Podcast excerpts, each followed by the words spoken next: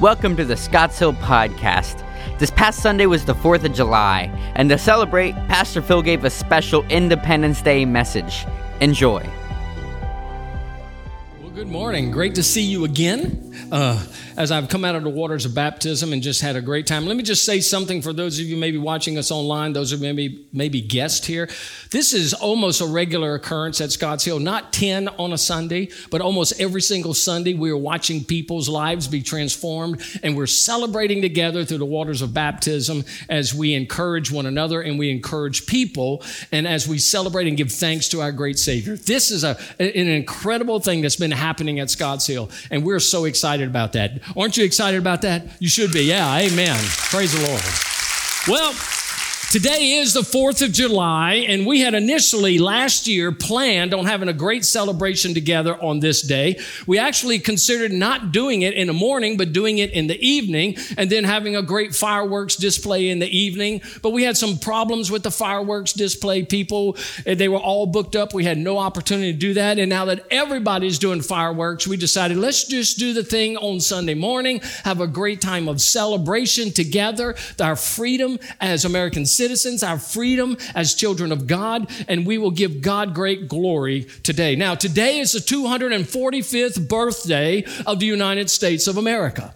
It was on this day, yeah, 245 years ago that uh, the First Continental Congress finished a document that is known as the Declaration of Independence. It was to declare their, our independence from the control of Britain. And that document was actually written and completed on July the 4th, 1776. It was first signed by John Hancock, but it wasn't until August the 2nd that it was actually signed by 55 or 50, yeah, 55 other signers of that declaration declaration. And all the individuals who signed that declaration were signing and making a commitment that they were going to sacrifice everything they had for the security and for the freedom of the 13 colonies that are now known as the United States of America. And then in 1787, the, the Constitution was drafted. In 1788, it was ratified. And then in 1789, the Bill of Rights were actually written. And with those documents all in hand, this country has been uh, led and guided to its politics and its processes for 245 years. No other country can say that of any document that they've ever had. Because all other countries, their founding documents have been so radically changed that the average year for countries operating under their guiding principles is only 17 years. So for the last 245 years, America has been doing this, though not perfect by any means, but has been continuing to protect and to secure the freedom that we have. Now, on this day, July 4th, people are going to have all kind of different ways of celebrating. People are celebrating wearing by the, the colors red, white, and blue. Many of you look like American flags this morning. You've come here this morning and the major color of today is red, white, and blue. In fact, do you know that Americans on the 4th of July spend an average of almost $6 million on American flags? Six million dollars? Listen, I went and bought three this week. And I stuck them in my yard and I thought, yes, first one in my neighborhood to have some American flags. I got three of them. My neighbor across the street pulls out 300 or more and he's just lining it all up. You know, men like to um, one up one another and he certainly did that for me. But here's the interesting thing about American flags. The majority of them are made in China. And so, I mean, go figure that one out. And so not only do people like to put out the red, white, and blue on this day, but they love to eat. And we're going to consume more meat on this day than any other day in the course of the year, even more than Thanksgiving. It's really crazy. You know, according to the National Hot Dog and Sausage Council, yes, that is a thing. That is a thing. The National Hot Dog and Sausage Council says that Americans consume on the average 150 million hot dogs today. That's enough hot dogs to go from LA to DC five times. And we consume over 19 million watermelons on this day, 23 million cases of beer on this day. Now, for us today, we're not going to be adding any to the statistics as we meet together afterwards because we're eating fried chicken and we're eating barbecue pork and we're having iced tea from Smithfield's afterwards. Yeah. Now, the hard tea is for the volunteers and our staff later as we clean up. Fireworks are a big thing. How many of you have already been to fireworks displays? According to the American Pyrotechnic Association, also a thing, that there have been over 14,000 professional fireworks displays in America uh, uh, leading up to and on the 4th of July. 14,000. Now, that's not even counting all of the backyard celebrations and the neighborhood celebrations. And you know that when you have that much fireworks, you're going to have some injuries. Today, the average number of people who will be in the hospital for, for fireworks injuries are 8,000 people. 70% of those people who end up in the hospital are males of various ages.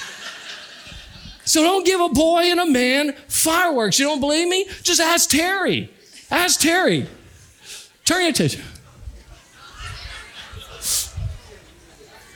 Hold his hand, Chico.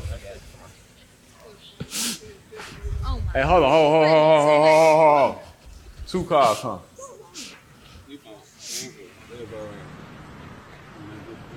You got two cars coming two different ways. Here you go there.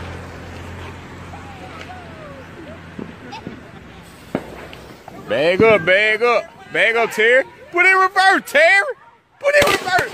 Oh Lord, Lord Jesus. Oh Lord. Oh Jesus. What the what, what you doing, Terry? Terry, what you what, what, what, what, what,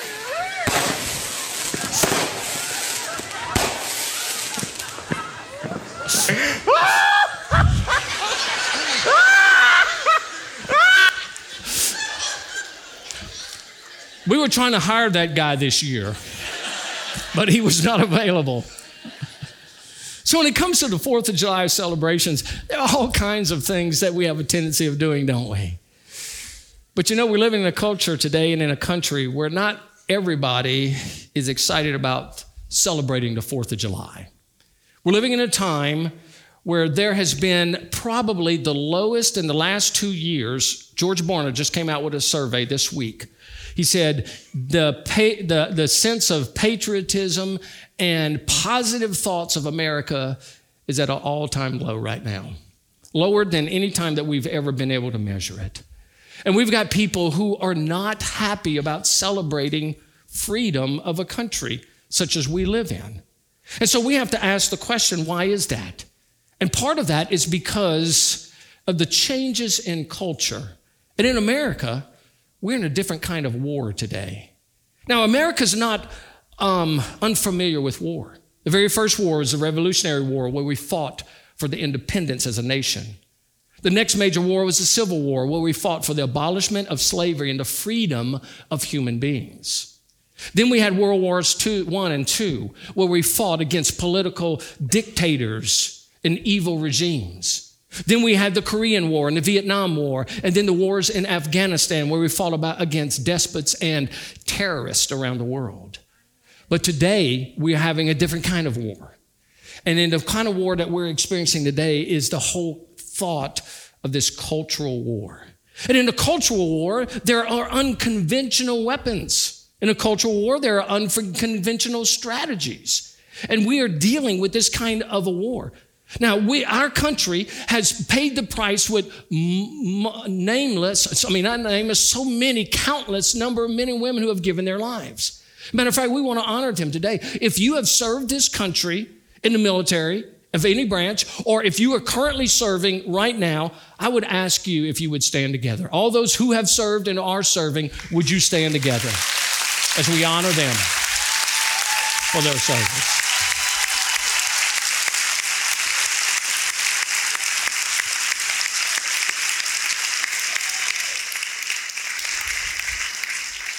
I mean, the age range is just amazing. Some of them look like they just came out of the Civil War. And uh, no. but the freedom that we have. Now, now, here's the thing of where we're dealing with today. This unconventional war has unconventional weapons, ideologies, and tribalisms. They have unconventional strategies, which is meant to divide us and create disunity within us. And within our country today, we're feeling this tension. There's some people that would be willing to die at any moment for this country. There's some people that would do everything they could to transform this country into something that it has never been. And then there's the majority of the people who are caught in the middle who recognize that yes, America has some great, great blessings and some great opportunities of the past, but also we have fallen so short and there's so many areas of our lives as American citizens that we need to improve in. And then we kind of live in this, this culture where we're like saying, if I say anything to celebrate America, I'm deemed as a nationalist. Or if I say anything against America, I'm deemed as a Marxist. And then what we're finding is this great division. Now, let me just say this I'm a patriot. I'm grateful for having been born in America. I'm grateful for the blessings that we have as Americans. I'm a patriot, but I'm not a nationalist. I don't believe that the only answer is going to be some kind of internal policies that we put all of our hope in politicians and governments to transform people's lives. I'm not a nationalist. So, what do we do as a, a group of believers? What do we do as we're living in a country that's so divided? Where is the church in all of this? And I want to say today that the church has a unique opportunity. We're in a unique place as a people of God because we are part of two kingdoms. As children of God, first of all, we are part of the kingdom of God. We've been bought and purchased by the blood of the Son of God. We have been infilled with the power of the Spirit of God. We have been given instruction through the Word of God. And we have the gospel. We have the hope for humanity. We have the power of God that leads us into salvation. And so we have a wonderful opportunity as kingdom people. But not only are we part of a kingdom of God, but we're part of a kingdom of earth. We're people of the earth. And we must live in this world. We must deal with these cultural issues. So the question is how do we, as a people of God, navigate ourselves in a culture that is so divided and so torn apart? I want to share with you this morning three things that I believe God is speaking to the church about. I'm not speaking to America. You understand that? Speaking to the church, speaking to the people of God. And in these three points, there's going to be some tension this morning. I want you to know that right on the outset.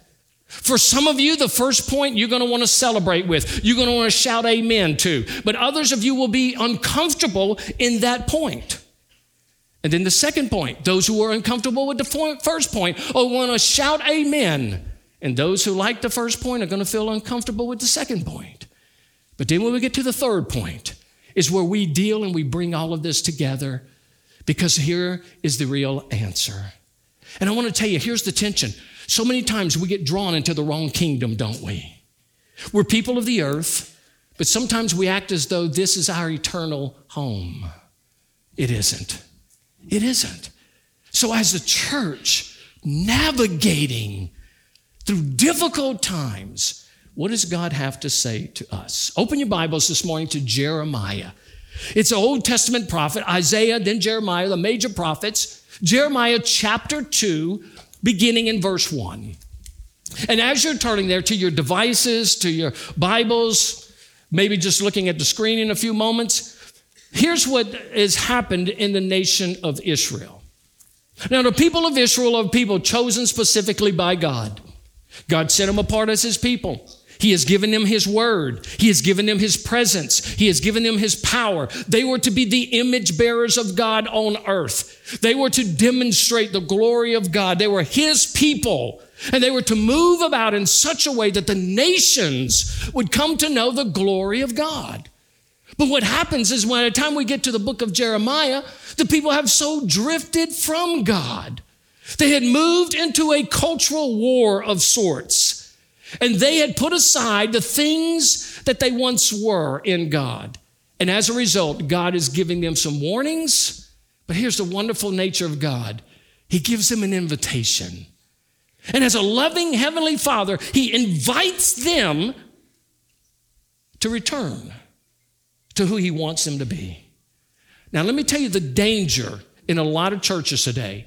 People will take America and insert it as the people of Israel. America is not Israel. We're not.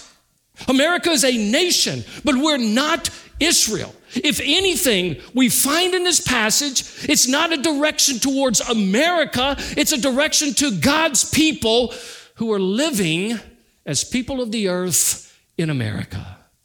And so this is to us as a faith family.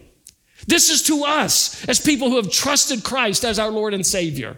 And this whole passage, God is calling us to specific actions for His name's sake. Join me as we pray together and we'll begin. Father, we thank you for your word. We thank you that your word is timeless. We thank you, Father, that we can always rest on the absolute, inerrant, inspired word that is your very breath.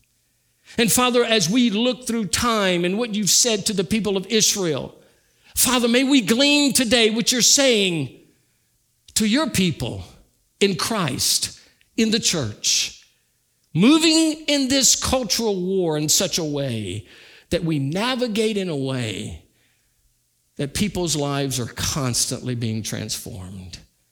And we pray this in Jesus' name. Amen. Jeremiah chapter 2, beginning in verse 1. Here's what he begins. He says, The word of the Lord came to me, saying, Go and proclaim in the hearing of Jerusalem, Thus says the Lord, I remember the devotion of your youth, your love as a bride, how you followed me in the wilderness, in a land not sown. Israel was holy to the Lord, the firstfruits of his harvest. The first thing God does is he speaks about his own memory of his own people. He says to them, He says, I remember your devotion. This is God speaking. I remember Israel when you were young. I remember your devotion to me. I remember how you followed me closely in the wilderness. I remember the days when you trusted me and I fed you with manna. I remember when, when your clothes did not wear out and the sandals on your feet never gave up. I remember how I guided you through the wilderness and you followed after me closely.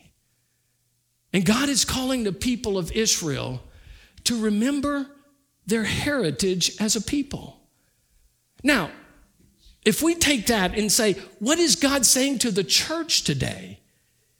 I think that God would be saying to us this simple point we must remember our heritage as a nation. Now, remember, I'm not speaking to America, I'm speaking to the church. But when it comes to the church, and when it comes to this whole corporate thing of moving in a culture that is battling with this whole thing of our nation, God is bringing us back to a place where we need to remember our heritage as a nation. Why is that important? Well, we have so many revisionists today in our classrooms who are wanting to rewrite history. Because people don't like the outcome of it, they're having a tendency to rewrite the history. And now these revisionists are teaching our children, our college students, and there are many kids in our culture who have never heard the foundations of the beginning of the United States of America.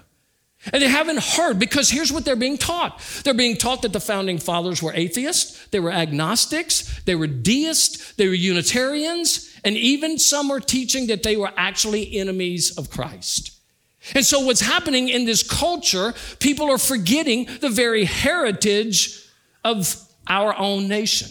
So, here's what I want to do this morning for the next couple moments. I want you to hear from those individuals who felt that God called them to lead and to help build a foundation for what would be known as the United States of America. I want you to hear from them, not from the revisionist, but from them through the course of history. Let me give you a few of them.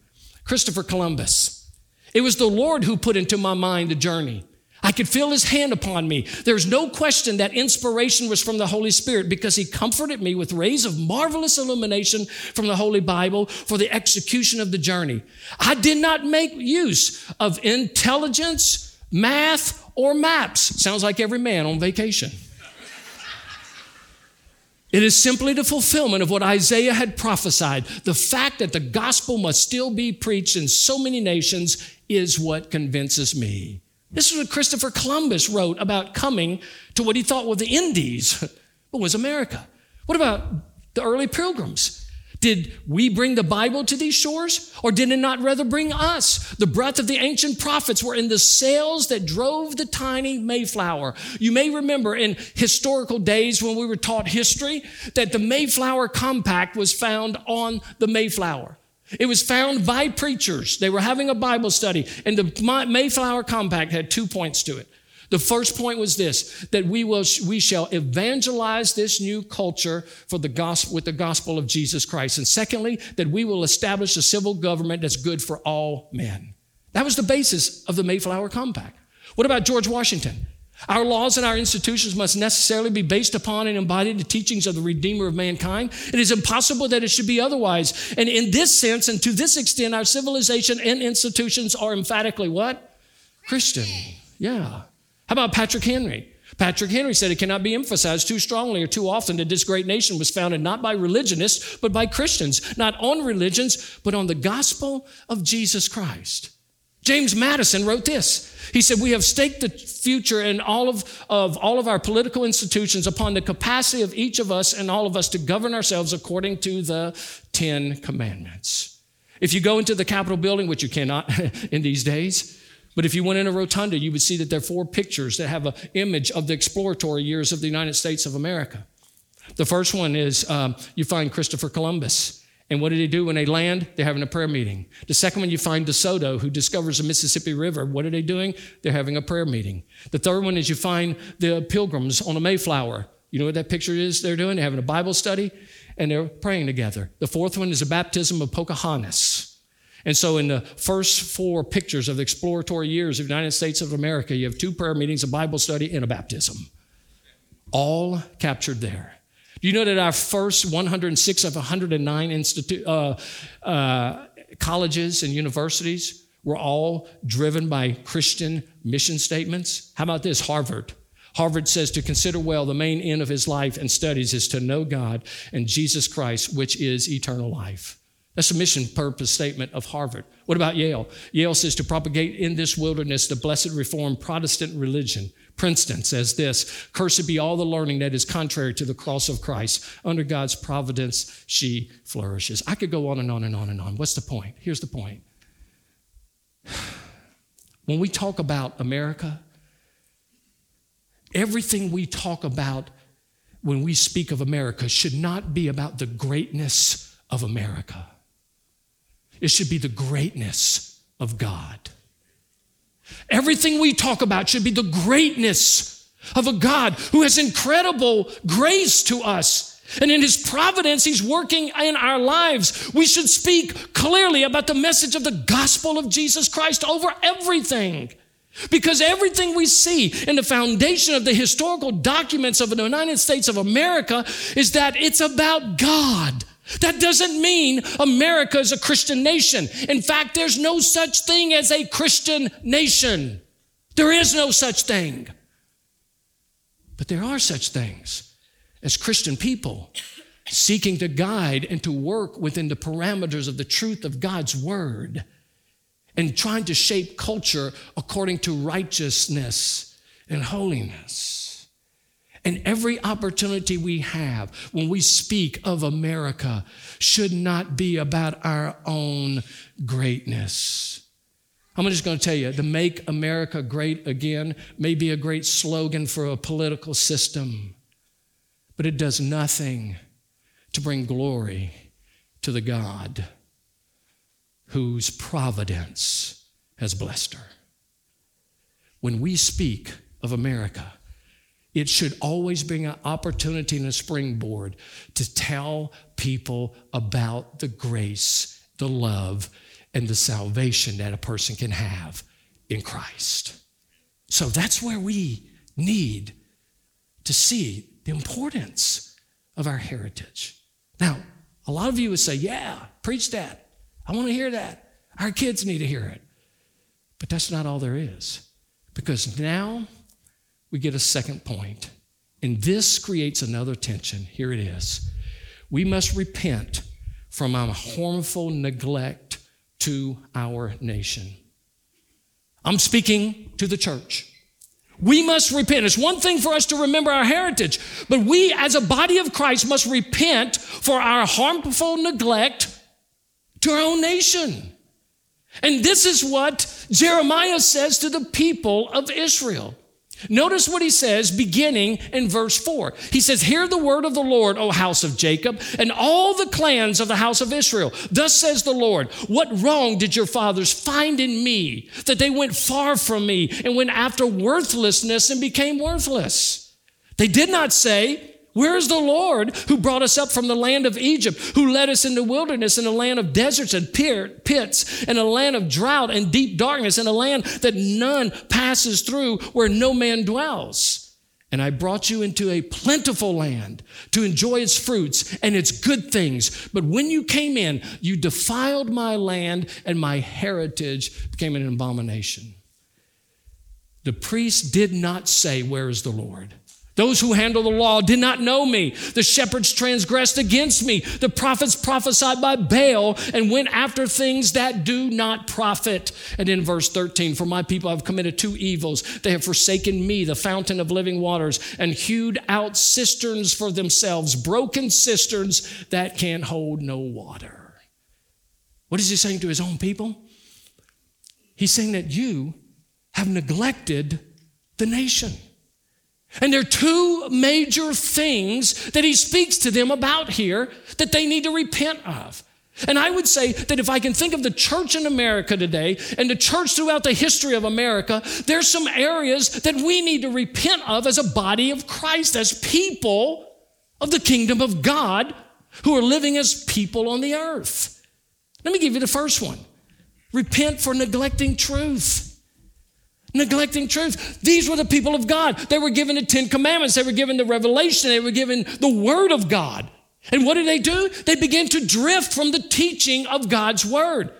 And he accuses the shepherds, he accuses the priest, he accuses the prophets who were the mouthpieces of walking away from the truth of God's Word for their nation and for their culture.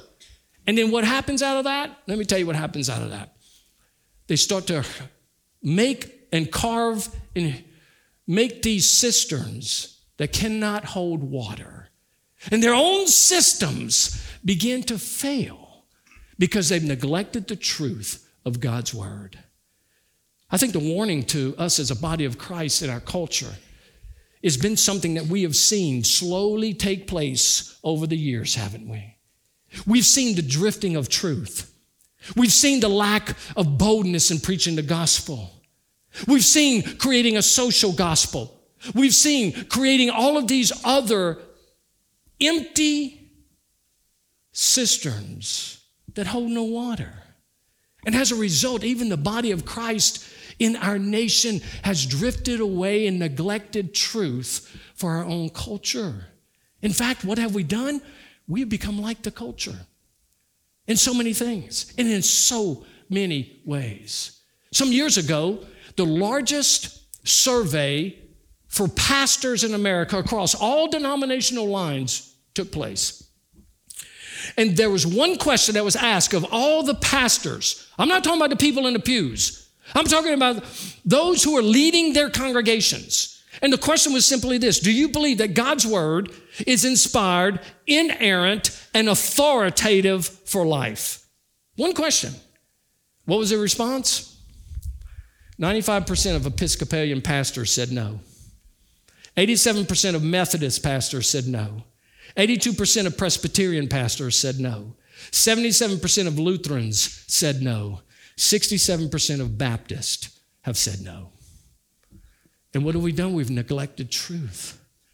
And when the body of Christ neglects truth, the culture has no compass.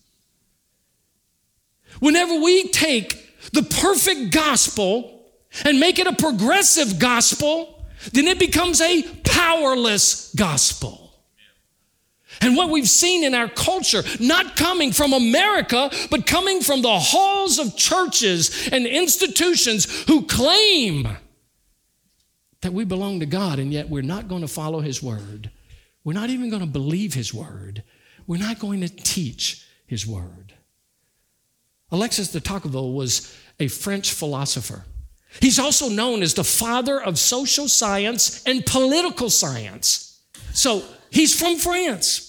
He came and visited the United States of America in her early days. And as a philosopher and a social scientist, he wanted to know what is it about America that's, that's really causing her to be so blessed. And here's what he wrote. He said, I sought for the greatness of the United States in her commodious harbors, her ample rivers, her fertile fields, and boundless forests, and it was not there. I sought for it in her rich mines, her vast world commerce, her public school system, and in her institutions of higher learning, and it was not there. I looked for it in her democratic Congress and her matchless Constitution, and it was not there. Not until I went into the churches of America and heard the pulpits flame with righteousness did I understand the secret of her genius and her power. If there's a fog in the pulpit, there's a mist in the pew. And if we're not teaching the truth, then what happens is culture ultimately suffers because there's no moral compass. And the body of Christ is called to stand on truth. And we are never to neglect the truth that God says, even if it's not popular in culture, even if we get pushed back. Jesus said, They hate me, they will hate you. Paul says the gospel is foolishness to those who are perishing.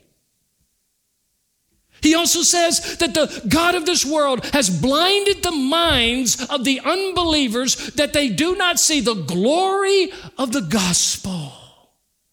And if we, as a people of God, are not going to stand on truth and proclaim truth and be bold with truth, then we are neglecting the greatest need that our culture has. Listen to me. It's not about being a greater America. It's about being redeemed by the greatest Savior and the only Savior that there is. So we repent because we've neglected truth. But here's a second piece repent for neglecting justice. Do you know that when you come to the Word of God, that all through the Old Testament, his heart is set on justice? Do you know that? And when you go through the Old Testament passages, you will find two words that are parallel to each other. They always appear side by side. Sometimes one's in front of the other. But here it is justice and righteousness. Justice and righteousness. And the psalmist says, justice and righteousness are the foundation of his what? Throne. It's of his throne. And all through the books of the Bible, and particularly to the prophets, it's all about their judgment coming because the injustice that has been shown to people. 13 times in the book of Jeremiah does he speak of this issue of justice and calling for the people of Israel to turn back to treating one another with justice. In fact, in Jeremiah chapter 22, verse 3, he says, Thus says the Lord, do justice and righteousness, and deliver from the hand of the oppressor him who has been robbed, and do no wrong or violence to the resident alien, the fatherless, and the widow, nor shed innocent blood in this place. Now, notice what he's talking about here. He's talking about widows. He's talking about orphans. He's talking about those who are oppressed in culture. He's talking about those who have experienced all kinds of injustices. Let me tell you something. When we go back to the history of our nation, we can see not only the neglect of truth, but we can see the injustices. And listen to me carefully. When you neglect truth, injustice always follows. Because justice and righteousness go together. And so, what he's saying to the body of Christ today is there needs to be some repentance going on here. We have neglected truth. We have neglected justice. And there are some of the most vulnerable in our culture who have been treated with great injustice. Let me give you one of those preborn human beings. People say, oh, they're potential humans. No, they're humans with potential. And in our culture, 66 million children have been murdered. 66 million children. Here's some stats that might shock you about that. That's 2,363 preborn children will die in America today. On an average, every day. Every 90 seconds, a child is aborted at Planned Parenthood facility. A preborn child can be aborted up to birth. A preborn child can be aborted for any reason today. And when we look at that, we say, where's the outrage? Where's the outrage? Let me tell you what I've heard people say through these stats. Where's the outrage of Black Lives Matter? Because the majority of children who are aborted are black. I've heard people say, Where's the outrage of the feminist movement? Because the majority of the children aborted are females. You know what I say? Where's the outrage of the church? Because we are called to walk with justice and to do everything we can in our power to help the most vulnerable. But it's not only just for preborn humans. How about people who have um, economic impoverishment? Now, I am not a fan of equity. And we find nowhere in scriptures the process of equity being taught, everybody owning the same thing. Jesus didn't even teach that because he talked about the talents given to different people or different amounts. And I, so I'm not talking about equity. But what I am talking about is those people of God and his sons and daughters who have been richly blessed by material things. What are we doing to help those who need our help? What are we doing? What about racial injustice? And along the racial lines and the prejudice that has been so part of our history for so many years. Now, there's a difference between prejudice and racism. We all have our prejudices. And all of those things are issues of the human heart that we need to repent of. And where's the church in this? Now, here's the tension. For a younger generation, many of you are saying, yes, yes, yes, yes, yes, we need to repent. For an older generation, you're thinking, why do I need to repent for something I didn't do? But here's what we need to understand what, what, biblical principle is there's a biblical principle that's known as collective confession. And we find that in the pages of Scripture. In fact, we find it with Nehemiah. If you remember Nehemiah, he was a cupbearer to King Artaxerxes. The people were in exile because of their sin. And then he hears about Jerusalem's walls being crumbled and he cries out to God in prayer. I want you to hear his prayer. Here's what he says. And I said, O Lord God of heaven, the great and awesome God who keeps covenant and steadfast love with those who love him and keep his commandments. Let your ear be attentive and your eyes open to hear the prayer of your servant that I now pray before you day and night for the people of Israel, your servants, confessing the sins of the people of Israel, which we have sinned against you. Even I and my father's house have sinned. We have acted very corruptly against you and have not kept the commandments, statutes, and the rules that you commanded your servant Moses. Do you hear him throwing himself in there? Nehemiah wasn't around when those things happened. But being part of the people of God and the responsibility that the people of God had to transform culture, all collectively are a part of that, and all need to ask for forgiveness. Why is that so important? Let me tell you why. Because, first of all, we acknowledge injustices by doing that. We acknowledge it. Secondly, it puts us in a position where we say, I will not participate in injustices. I will walk in truth. I will walk in justice. I will walk in righteousness. If we don't, We will be no different than the people in Germany in World War II. Those many believers, Christians, who were continued to be freed to worship God on their own. While millions of Jews were being arrested, put on trains, taken to the concentration camps to be murdered. On one occasion, one man that was a part of a local congregation after World War II writes his testimony, and here's what he says. He says, Every Sunday, our people would gather in our little church and we would worship, but behind us was a railroad track. And every Sunday at the same time, a train would be flowing down the railroad track. And on that train were thousands of Jews, men, women, boys, and girls. And we can hear their screams. We can hear their cries. We can hear their pleas. And we were so disturbed by it that from that point on, when we heard the train approaching, we would sing our hymns louder. And we would sing louder to God so that we wouldn't hear the cries of people going to their deaths.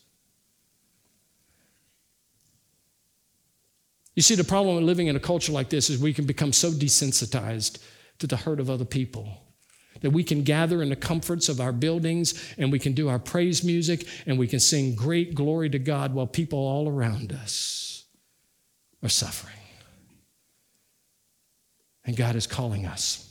Listen, you remember your heritage, but repent of the harm. That doesn't mean we have to live every single day feeling as failures. When we repent, what do we do? We confess it to God, we turn from it, and we walk in justice and righteousness. And what we say is, we will not be that. Now I got everybody mad at me. So, what do we do?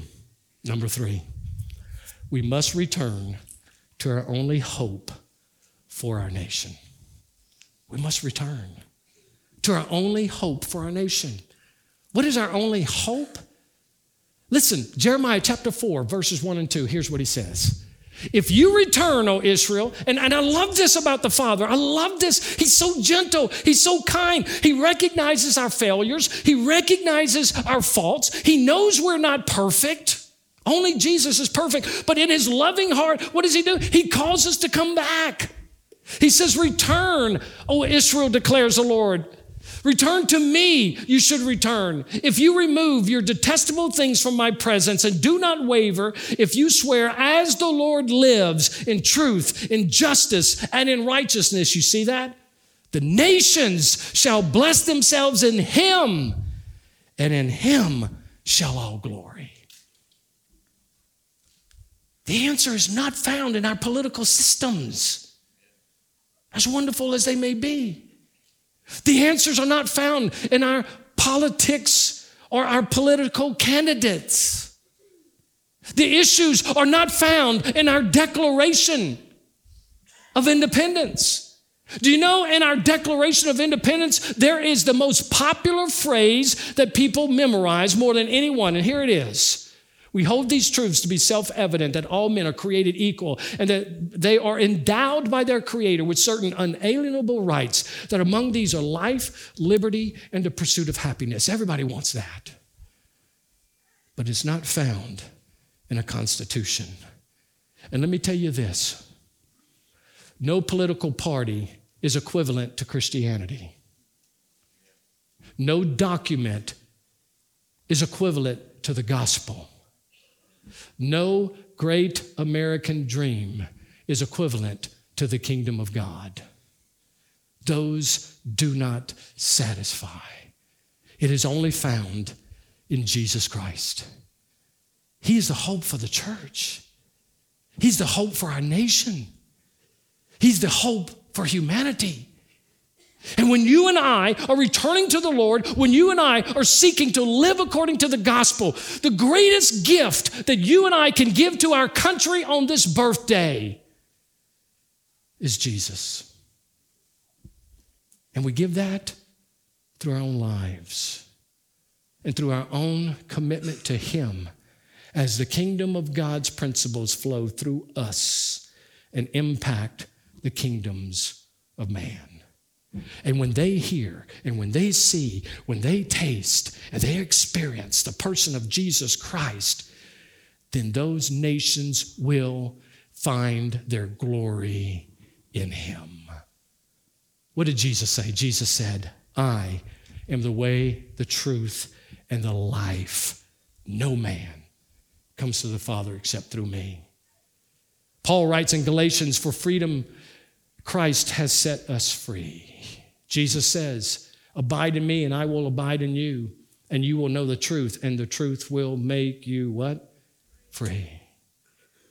Or how about what Jesus says to his disciples in John 15? These things I have spoken to you, that my joy may be in you, and that your joy may be full. See, the answer is in Jesus Christ. Church, listen, listen, listen. We need to put away all of the weapons of the cultural war. And we need to move and focus on what is the greatest need for our culture. What is the greatest need for our country? The greatest need for our country is to remind them of the greatness of God. And we need to remind them of the gospel of Christ. And we need to remind them that our only hope is found in Jesus Christ. So, what do we do as a culture? What do we do? Okay, after we remember, after we repent, after we return, what do we do? This is not in any notes, but I want you to hear. At the end of the book of Jeremiah, the people go into exile. And they go into exile for 70 years. The Babylonians take them. And they're under the control of a foreign government. Why? Because they refuse to return. But even in that, here's what happens Jeremiah shows up to them and he speaks to them. And he tells them that as they're in the middle of this culture war, that there are three things that they are to do. He says, Thus says the Lord of hosts, 29, verse 4. Thus says the Lord of hosts, the God of Israel, to all the exiles whom I've sent into exile from Jerusalem to Babylon build houses and live in them, plant gardens and eat their produce. Take wives and have sons and daughters. Take wives for your sons and give your daughters in marriage, that they may bear sons and daughters, multiply there and do not decrease but seek the welfare of the city where I have sent you into exile and pray to the Lord on its behalf. For in its welfare, you will find welfare. Then, verse 11, the most popular verse of Jeremiah 29 For I know the plans I have for you, declares the Lord plans for welfare and not for evil, to give you a future and a hope. Then you will call upon me and come and pray to me, and I will hear you. You will seek me and find me. You, when you seek me with all of your heart. What do we do? Let me give you three things we do in this culture war. Church, engage with the culture. Engage with the culture. We're not called to be a monastery. We're not called to be salt kept in a salt shaker. We're to be the salt of the earth. Engage.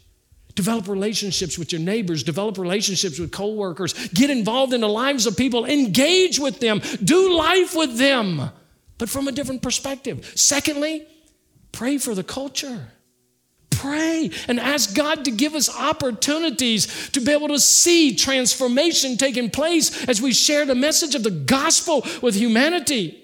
Pray for people who are in areas of injustice. Pray for people who are vulnerable. Pray for our culture that they may see God. And thirdly, trust Jesus. All those of you who were in vacation Bible school a couple weeks ago, trust Jesus. You know what I'm talking about. Because he knows the plans he has for us. And we trust him. I want to tell you, many people say that America has a great story. She does. But it pales in comparison to the greatest story of all time that God would send his son, take on human flesh, live in a broken world where he was oppressed, and experienced the greatest injustice that any person can ever even imagine. That he went to a cross on our behalf. He died. He was buried. He rose on the third day. And the greatest story is this that in that picture is the story of redemption. And Jesus has the plan of redemption written in his hands as he died for us. If you're here today and you don't have a Savior, if Jesus Christ is not your Savior, then you don't have a Savior. But if you're here today without Christ, let me encourage you to surrender your life to Him because He's the only hope, the life that you can have. I implore you to consider His claims and come to Him. If you're a believer here this morning, living in this culture war as we all are, let's do what God calls us to do to be the salt, to be the light, to move forward with one unified message Jesus Christ is Lord. I'm going to ask you if you would stand together. We're going to have a word of prayer. I want to pray for our country. I want to pray for us. And I want to pray for the opportunity of redemption. Father, we thank you for our time together this morning. Father, remind us all the songs that we've sung this morning about the freedom that we have in Christ. And Father, we know that as believers. But that freedom is the only answer for humanity. That message is the only hope for the nations. Apart from that message, there is no life. Apart from that message, there is no liberty. Apart from that message, there is no joy.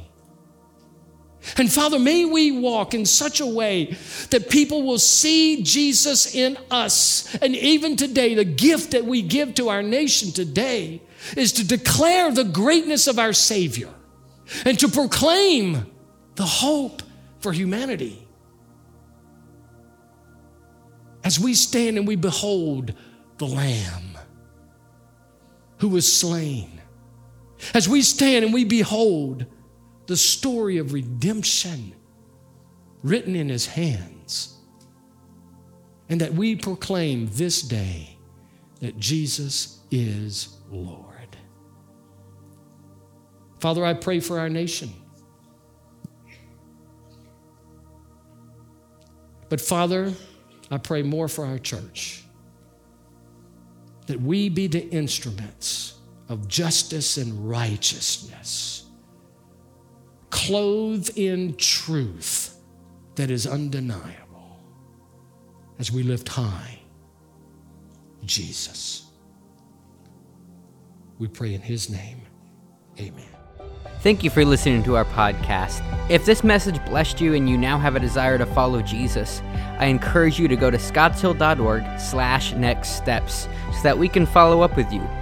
Also, if you like the message, Feel free to share it on social media with your friends and family. God bless.